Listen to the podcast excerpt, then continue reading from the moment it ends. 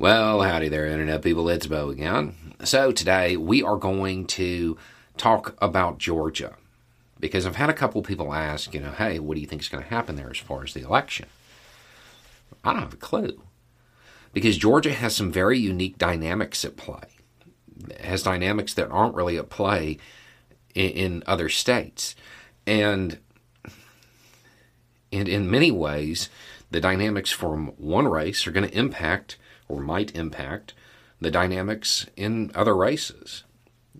We've talked about unlikely voters.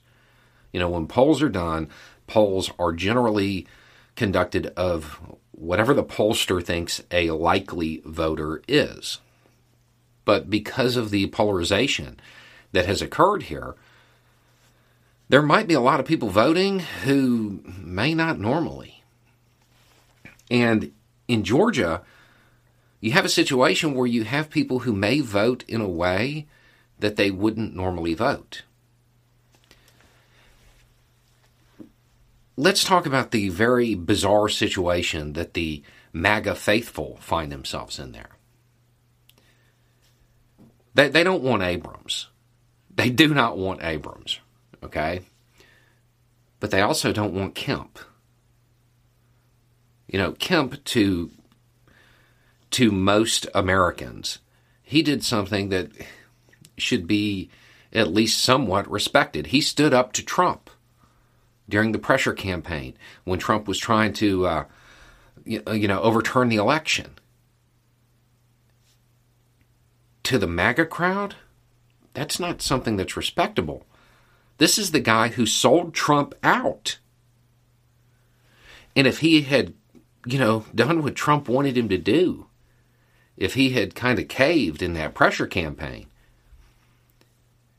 I mean, if Georgia fell, other states might have. And we might have President Trump still.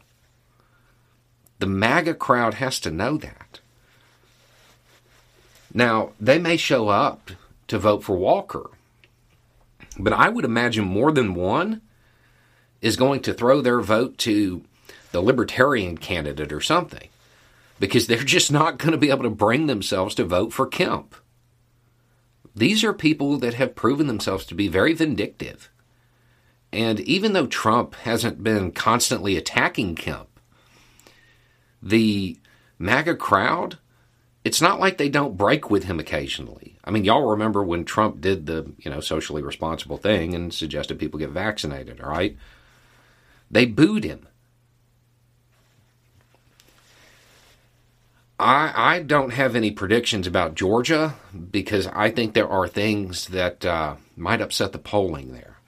Generally, I'm, I'm a huge uh, believer in the polls because they're normally right. But there are a lot of uh, unique dynamics at play this year. So I have questions about quite a few of them, Georgia being one, because I have no idea how the MAGA faithful is going to respond. Are they even really going to show up for Walker? I mean, we know they cheer for him on social media, but there's also that other thing that most MAGA Republicans don't like. I don't know that they're going to show up for him, not in numbers, and I don't know that they'll they'll vote for Kemp. I I just I don't have a clue on this one, other than I would expect some surprises. When you need mealtime inspiration, it's worth shopping Kroger, where you'll find over 30,000 mouthwatering choices that excite your inner foodie. And no matter what tasty choice you make, you'll enjoy our everyday low prices, plus extra ways to save, like digital coupons worth over $600 each week. You can also save up to $1 off per gallon at the pump with fuel points. More savings and more inspiring flavors make shopping Kroger worth it every time. Kroger, fresh for everyone. Fuel restrictions apply. I mean, you know, we don't know what the polling is going to be right before the election. But I would imagine unlikely voters who decide to vote and MAGA Republicans not voting the way people would expect, I would imagine that's at least a point. I don't know if it's going to matter, but it could. So I'm I'm, I'm going to kind of hold my tongue on this, other than to uh, acknowledge that I, I think there might be a surprise or two here. Anyway, it's just a thought. Y'all have a good day.